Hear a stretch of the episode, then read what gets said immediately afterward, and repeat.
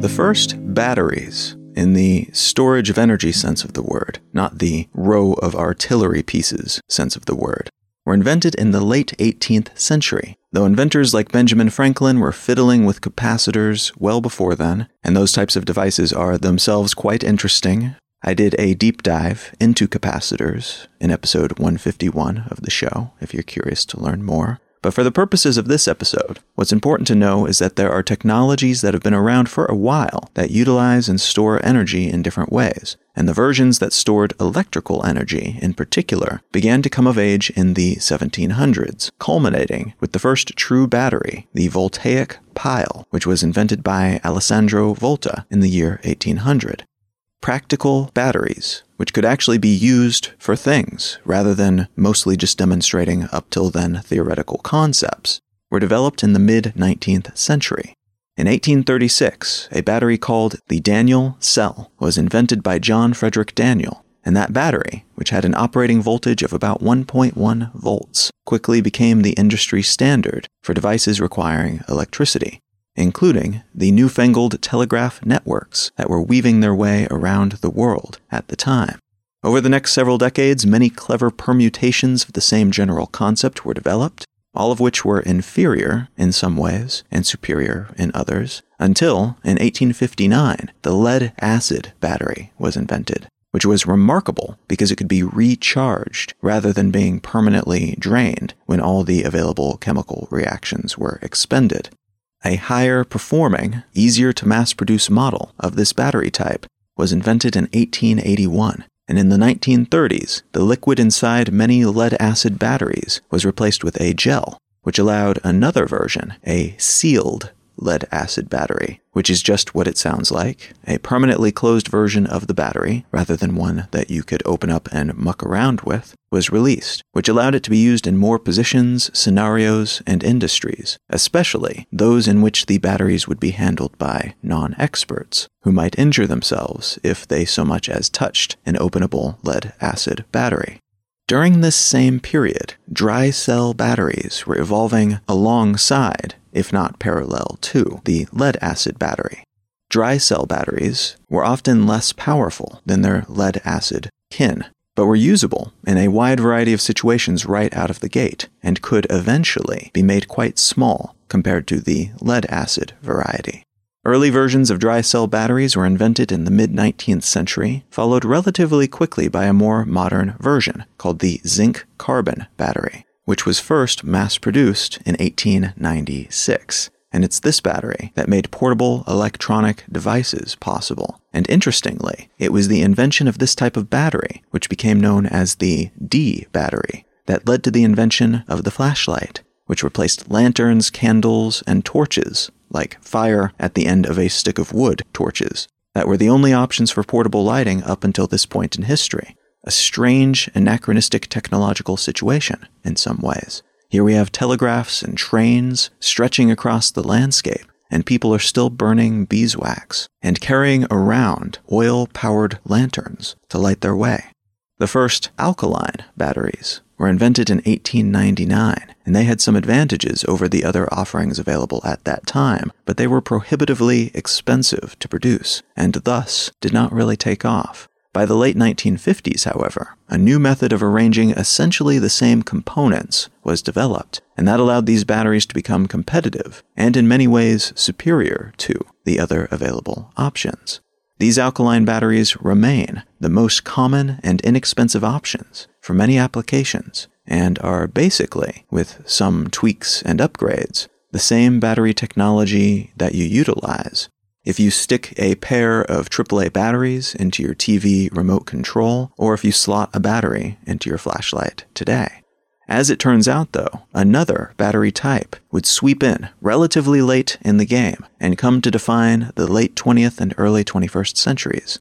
Lithium was long thought to have immense potential in the world of energy storage because of all the available metals. It had the lowest density, the highest electrochemical potential, and the best energy to weight ratio. Experimentation began on lithium based batteries in 1912, but a practical model did not come to market until the 1970s, though they were only really capable of powering very small devices with limited electrical needs, like cameras, at the time. In the 1980s, though, innovations by American, Moroccan, and Japanese scientists led to the discovery of new materials suitable for use with lithium. If one wanted to use that core material to store more energy, better, and with greater stability, and with reliable rechargeability. Japan based Sony put this new battery, which was called the lithium ion battery, on the market in 1991 and in 1997, an even newer version of this battery was released, which changed up the composition a bit and rearranged the internal components to allow the battery to be more flexible, rather than needing to be tucked inside a rigid metal casing. This meant that not only was the lithium ion battery powerful and rechargeable, it was also possible to reshape it in all kinds of ways so it could be custom fitted to the devices that you wanted to make, allowing for all kinds of new form factors of personal devices in particular. This is the innovation that allowed for the creation of hardware, like portable computers, mobile phones, drones, and smartwatches. What I'd like to talk about today are the downsides of battery based energy storage, alternatives to this method, and what the future might look like as we find ourselves not only increasingly capable of generating energy in new ways, but also capable of cheaply and reliably storing that energy for the moments we need it most.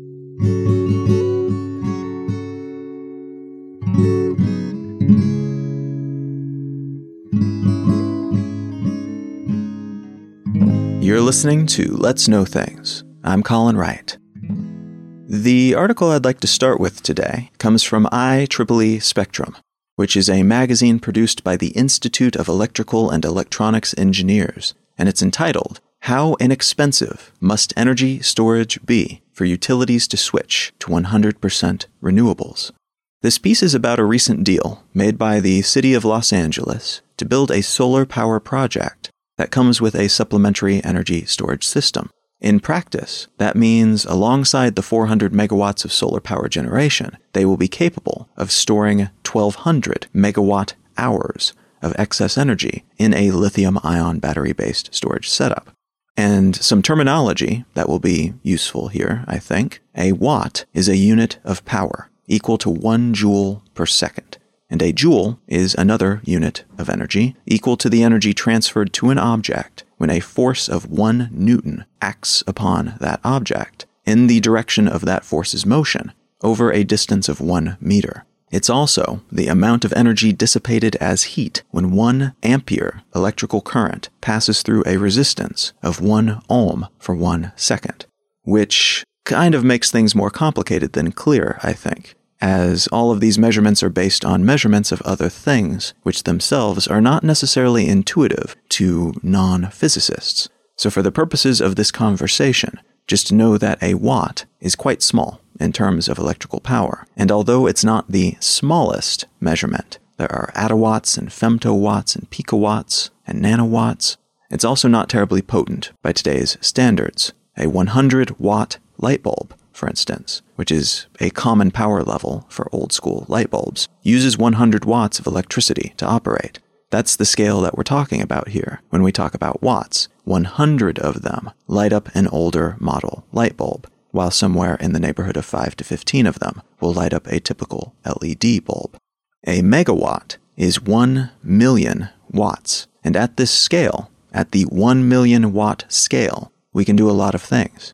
It's a decent sized chunk of energy that can power server farms and submarines, super colliders, and very large lasers. Many of these machines use multiple megawatts of energy. A high powered electric train, for instance, will usually use 5 or 6 megawatts of energy to keep itself chugging along.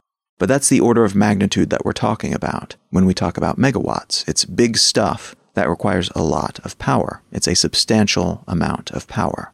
On a more local human scale, a megawatt of energy can be as high as 1,000 homes worth of power, though on average, nationwide in the United States, because of the difference in energy consumption and energy loss along power lines, the actual number is closer to 200 homes per megawatt of energy on average. So going back to the system being built in LA, the solar panels will produce 400 megawatts of energy and will be able to store 1200 megawatt hours of energy, which means 1200 megawatts for an hour or 1 megawatt for 1200 hours or somewhere in between. It's a measurement of energy provided over time. This build out is part of the city of Los Angeles' commitment to achieve 100% renewable energy by the year 2045. And it's a decent step in that direction, but if you do the math on that, even without the possible outcomes in terms of how many homes and other energy consumers it feeds, it's still just a drop in the bucket. In terms of what will be needed to provide backup energy or buffer energy during periods when the sun is not shining, when the wind is not blowing as strong as it needs to blow when renewable energy sources are not actively providing renewable energy, which is a gap that needs to be filled if these sources are going to become the source of energy for Los Angeles and the world. So this project is a relative drop in the bucket, but it's not nothing, and enough of these projects combined is how you make change on scale happen. But unless we manage to build some kind of very efficient smart grid capable of sending spare energy where it is needed on the fly, capable of shuttling electricity from energy rich places to non energy rich places algorithmically, as is warranted, to optimize the flow of watts. These types of storage systems will remain a requirement to make these types of clean energy projects practical.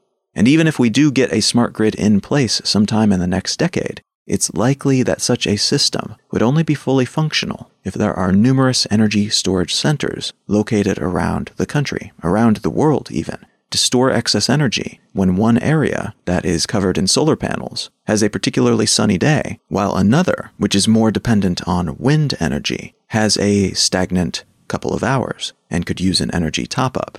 The idea is to stash excess energy when it is not needed so that it doesn't go to waste and so that it's available when it is needed. And we will need building sized batteries to make that happen.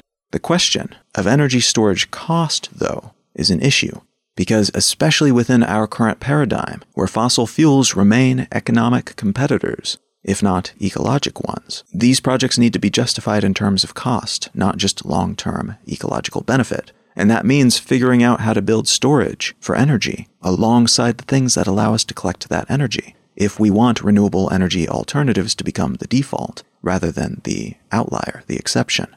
In this article, experts posit that energy storage would need to get into the $20 per kilowatt hour range if we want the grid to be 100% powered by wind and solar, something that is possible in many countries and across many regions of the United States in the near future. That price, though, would be quite ambitious for our current best known solution to this problem. Lithium ion battery storage systems are the current hotness on the market, with entities like Tesla building facilities large enough to provide backup power for entire cities, and angling to build yet larger setups in the near future. They also have home and office building scale versions of the same, setups that seem to be relatively popular and could absolutely have a role to play in this smart grid like system that we're trying to build. But on the cheap end, lithium ion battery enabled energy storage systems only reach $175 per kilowatt hour in 2018, which is good compared to higher prices in previous years and compared to some other alternatives. But again, experts are saying that needs to get down to $20 per kilowatt hour if we want to go full on renewable based on our current economic environment and other variables. Part of the why behind that number is that dollar for dollar, fossil fuels and especially nuclear energy is fairly inexpensive and it provides gobs of electricity for utility systems on a consistent basis. These things are not limited by the wind blowing or the sun shining. But fossil fuels have obvious climate related issues, not to mention the pollution related ones, and nuclear energy is not a sufficient long term plan to many experts, at least not as the core of our energy system, because at the moment at least it is not truly green. There are byproducts that are dangerous and difficult to deal with, and there are security concerns. And at least until we can come up with some new model of attaining energy from fission, or potentially from fusion at some point, the dominant narrative, rightly or wrongly, is that it is a very good idea to shift away from building more nuclear plants and to instead focus on the technologies that we know will work and which do not leave any waste or other byproducts after the requisite hardware is built and initial infrastructure is installed. Unfortunately, those other options are hindered by their uneven, rather than consistent, output. Many of them only output energy under certain conditions, and thus, having energy backups is required to fill the gaps. Hence the popularity of lithium ion battery backups. But lithium ion battery production comes with its own collection of downsides.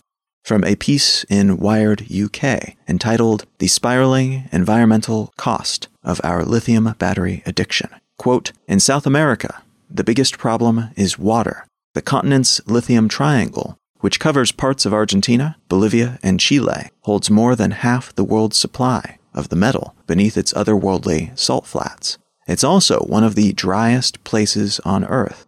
That's a real issue, because to extract lithium, miners start by drilling a hole in the salt flats and pumping salty, mineral rich brine to the surface. Then they leave it to evaporate for months at a time, first creating a mixture of manganese, potassium, borax, and lithium salts, which is then filtered and placed into another evaporation pool, and so on. After between 12 and 18 months, the mixture has been filtered enough that lithium carbonate, white gold, can be extracted. It's a relatively cheap and effective process, but it uses a lot of water, approximately 500,000 gallons per ton of lithium. In Chile's Salar de Atacama, mining activities consumed 65% of the region's water. That is having a big impact on local farmers who grow quinoa and herd llamas in an area where some communities already have to get water driven in from elsewhere. That same article goes on to say, quote, There's also the potential, as occurred in Tibet, for toxic chemicals to leak from the evaporation pools into the water supply. These include chemicals, including hydrochloric acid, which are used in the processing of lithium into a form that can be sold, as well as those waste products that are filtered out of the brine at each stage. In Australia and North America, lithium is mined from rock using more traditional methods, but still requires the use of chemicals in order to extract it in a useful form. Research in Nevada found impacts on fish as far as 150 miles downstream from a lithium processing operation. Beyond the lithium itself, other fundamental ingredients of lithium ion batteries, like cobalt, come with their own environmental and socioeconomic issues. Cobalt is found in quite large quantities in just one region, Central Africa, and in the Democratic Republic of Congo in particular. Because of the increased demand for these types of batteries, the price for cobalt has skyrocketed, and that has incentivized folks in the DRC to essentially just dig up their entire country, with many people setting up small mines on their own, digging up the metal by hand, and using child labor, often without any protective equipment, to do so. This is an issue because, in the words of Gleb Yushin, the CTO and founder of a battery materials company, cobalt is, quote, uniquely terrible, end quote, in terms of toxicity. Many other metals are not harmful as they're being mined. That harmfulness only comes later, when they're being processed, if it comes at all. Cobalt, though, truly sucks from the very beginning, causing birth defects and breathing problems, and these ramshackle mines generally don't have any planning or safety measures in place. They kind of just dig with hand tools down hundreds of feet, and there are a lot of injuries and deaths alongside the ecological devastation that occurs in a radius around these mines and the longer term consequences in terms of the locals' health. Thankfully, there are other options here. Options that, for the most part, are far less destructive to the environment and the people who work with the requisite materials and technologies than lithium ion battery based options. What I'd like to do is run through some of the more common, promising, and interesting options when it comes to energy storage systems, technologies that would allow us, or which are currently allowing us, to store spare energy that we collect via wind or solar or hydroelectric or whatever else, using mechanisms that are quite different from what traditional batteries of the lithium ion or lead acid variety can offer.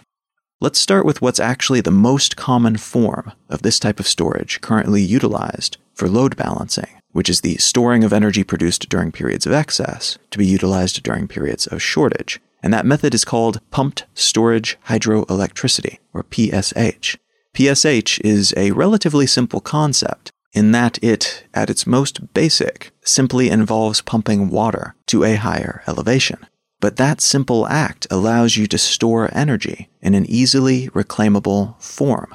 If you have electricity from solar power arrays that you do not currently need, you can use that energy to pump water up to the top of a mountain where you have a holding tank, a dammed natural water formation, or even just a lake or other pool of some kind. That electricity powers the pumps that move the water to that higher elevation. And when you need it, you allow the water to run downhill, spinning turbines as it passes, converting that energy back into electricity. The round trip efficiency of this storage mechanism is about 70 to 80% on average, which means if you use 100 megawatts to pump water up a mountain, you can expect to get 70 to 80 megawatts back when that water flows through those turbines on the way down. This system is simple, reliable, and efficient enough that it accounts for over 95% of all registered energy storage installations worldwide today. Unfortunately, it's also quite limited in that it's highly dependent on local geography. You need to have some relatively high elevations in the vicinity to make it work on scale. So it's a pretty solid option where it's feasible, but it is not feasible in most locations. And water tower related alternatives, which can be built just about anywhere, are severely limited in the amount of energy that they can store in this way. That general concept of using energy to move things or to change something and then allowing those things to move back or change back into another form, making use of natural laws like gravity when you're ready to reclaim that energy, this is a fairly common concept in this space, and it is utilized in the broad strokes across several different storage concepts. A Swiss energy company called Energy Vault, for instance, is one of several companies building storage facilities that utilize concrete blocks instead of water and cranes instead of pipes to store energy. This concept works by using excess energy to heft massive bricks or concrete or sand filled oil drums with a crane and then it stacks those bricks or oil drums atop each other into kind of a tower that surrounds the crane. So, scaled up, this system looks a bit like a skyscraper made out of giant bricks or barrels, with a massive crane rising up through the center, poking its arm out the top. When you want to reclaim that energy that is stored in these towers, you grab the bricks or the drums with the crane and use a reversible motor to slowly lower them back down to the ground, collecting that energy back from the previous hefting in the process as those objects descend. A similar system, called rail energy storage, operates on the same general principle, but instead of hefting things with a crane and stacking them atop each other, you use electricity to pull a heavily laden train up a hill, and then you recoup that energy when it rolls back down the hill again. Gravity pulls the train downhill, and onboard generators capture that movement as it descends adjacent to those two concepts is one that's being developed by, among others, a Canadian company called Hydrostor, which uses excess electricity to run compressors that trap pressurized air in a heavily reinforced container. As that air becomes more and more dense, more compressed, it heats up, and that heat is captured in a nearby insulated hot water tank as the air becomes liquid.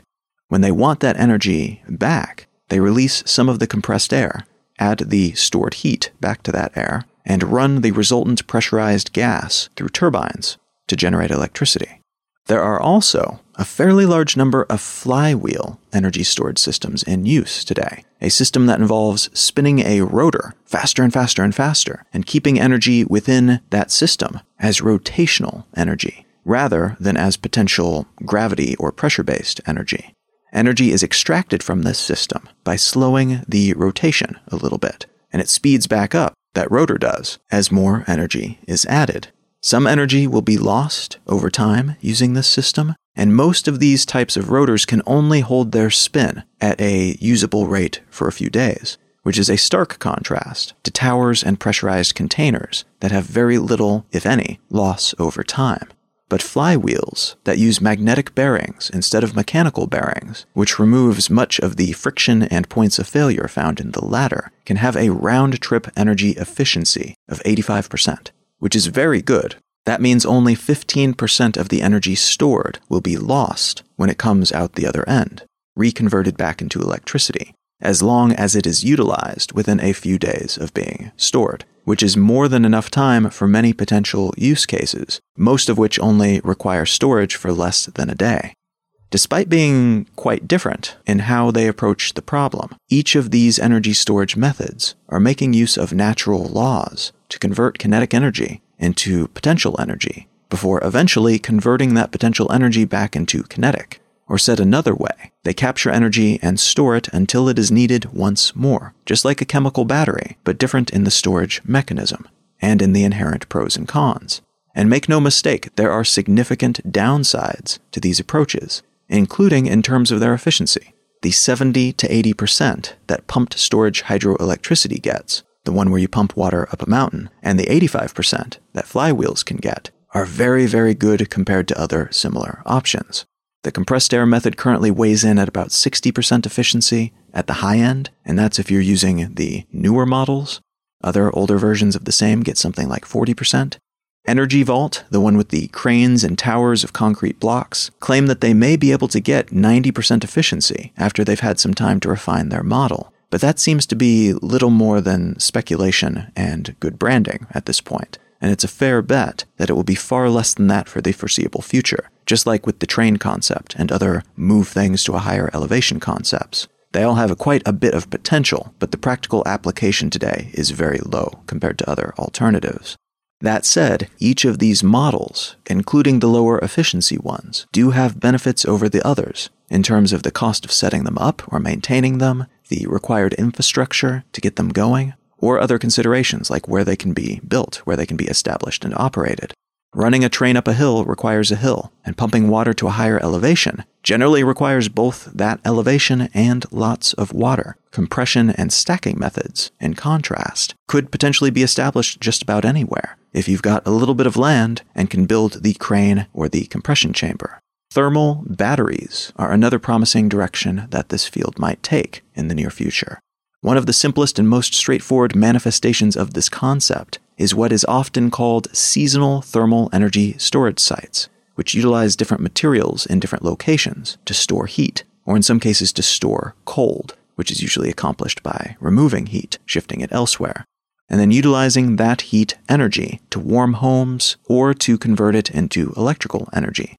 Some such storage sites are water tanks or insulated containers, you pump the heat in, derived from a variety of sources, from the sun to air conditioning units to factory machinery, and those tanks or containers hold that heat for a pretty good while due to their insulation and the nature of the warmed up substance that they hold.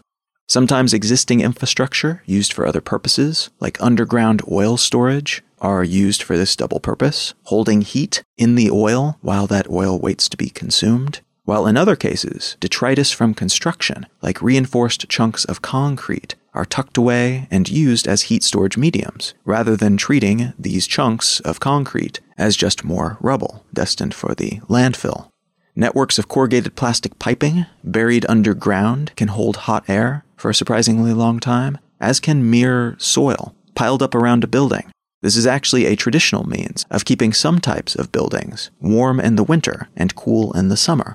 You just pile soil up around the base of the building, and even more ideal, partially up the walls toward the roof, and you benefit from the difference in temperature seasonally, and in some cases, the difference in temperature between day and night. On the more technologically involved end of the spectrum, it's possible to use molten salt to store energy in a similar fashion generally using focused solar energy to superheat salt to around 566 degrees Celsius, which is 1051 degrees Fahrenheit, not quite five times its melting temperature, and then storing that superheated molten salt in insulated containers. That salt can then be piped into a tank filled with water to produce steam, and that steam can spin turbines, reclaiming some of the energy that was used to heat the salt in the first place. This option is already in use a few places around the world, but mostly on a relatively small scale thus far. Larger applications of the same concept could scale up the storage capacity and increase its efficiency, which is currently all over the map depending on what method and setup you use to reclaim the heat that is stored in the molten salt, but which is at an impressive 99% efficiency in terms of energy captured from the sun and stored as heat. So if they can convert that into electricity, even relatively efficiently on the back end, those who are in a position to use this method could be in a pretty good spot someday. One more primary direction large scale energy storage infrastructure could lean is toward chemical and biochemical options, which include utilizing the sun to produce biofuels using algae and the like, but also potentially to take any kind of energy from any source to produce food or the more energetic components of food, like sugars and starches. We could also take a longer duration approach and utilize energy collected from renewable sources to produce synthetic methane, which can, in turn, be converted into protein rich food for cattle or for fish by feeding the methane to Methylococcus capsulatus, a bacterium that creates edible biomass from any methane that it eats. In a lot of science fiction stories, space travelers subsist on some kind of uniform biomass that they can then convert into different textures and flavors to replicate various types of food while still providing the necessary nutrition on the cheap. And this is one way that we might do that. Though in this case, we'd be using that technology to produce biomass that can be stored and utilized later, either by other biological entities like humans or cattle that we might feed it to, or by some kind of power plant or other sort of energy reclaimer, so that the energy can be spent on all kinds of things, including converting its stored energy into electricity.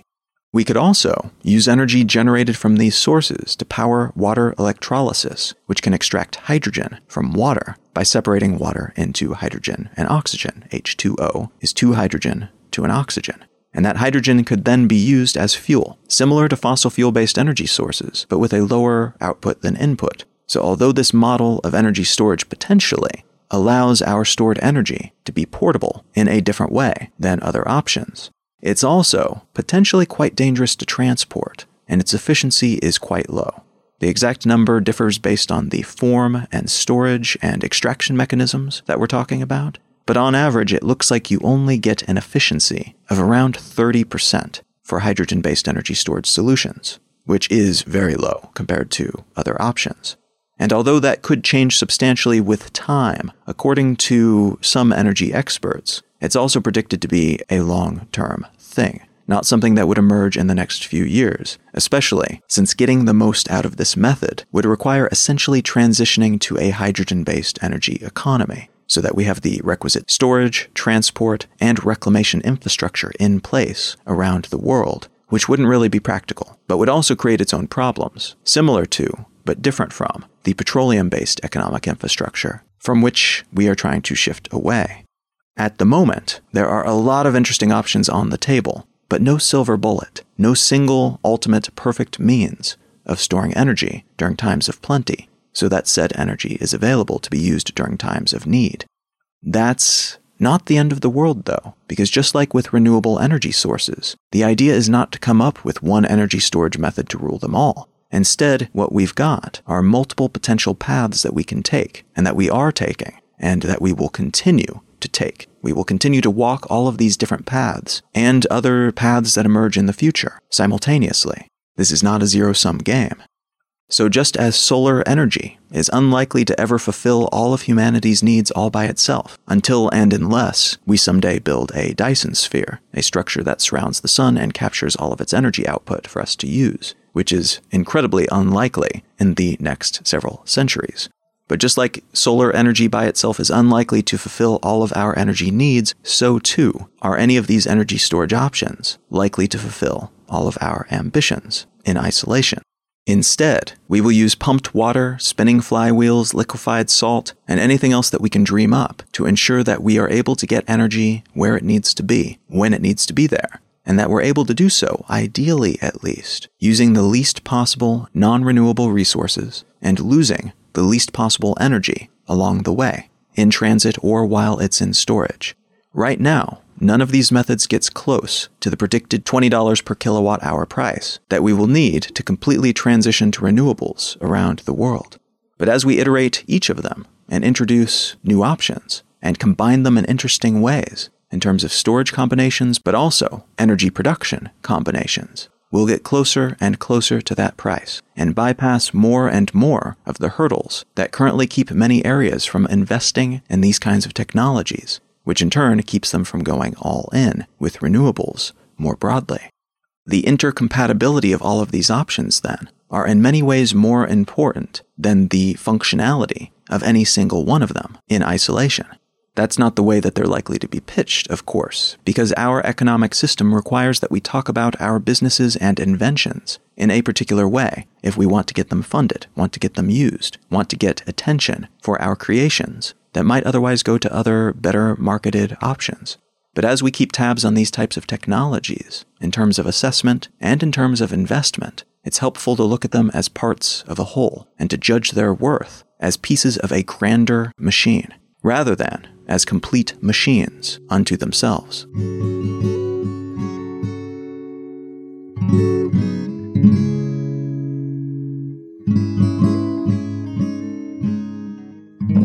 The book that I'd like to recommend today is called Semicolon by Cecilia Watson. This is a relatively concise little book, but it's a delight to read. I actually listened to it and there was a certain charm in that, because hearing about grammar and pedantry and things of that nature spoken by somebody else who knows exactly what they're trying to say and how and where the emphasis goes is quite interesting and fun. But the book itself is about the punctuation mark, the semicolon, and its rise and fall, its popularity and non popularity over the years, the role that it's played in certain court cases, and how it came about in the first place. So if you're looking for something relatively concise, something that will not take ages to read, but that is nonetheless dense with information about a very specific topic, consider picking up a copy of Semicolon by Cecilia Watson. You can find out more about me and my work at colin.io. You can find the show notes for this episode and every episode of the show at letsknowthings.com. And you can find my blog at exilelifestyle.com. Feel free to reach out and say howdy on your social network of choice. I am at Colin is my name on most of those. Thank you so very much for listening. I'm Colin Wright, and I'll talk to you again next week.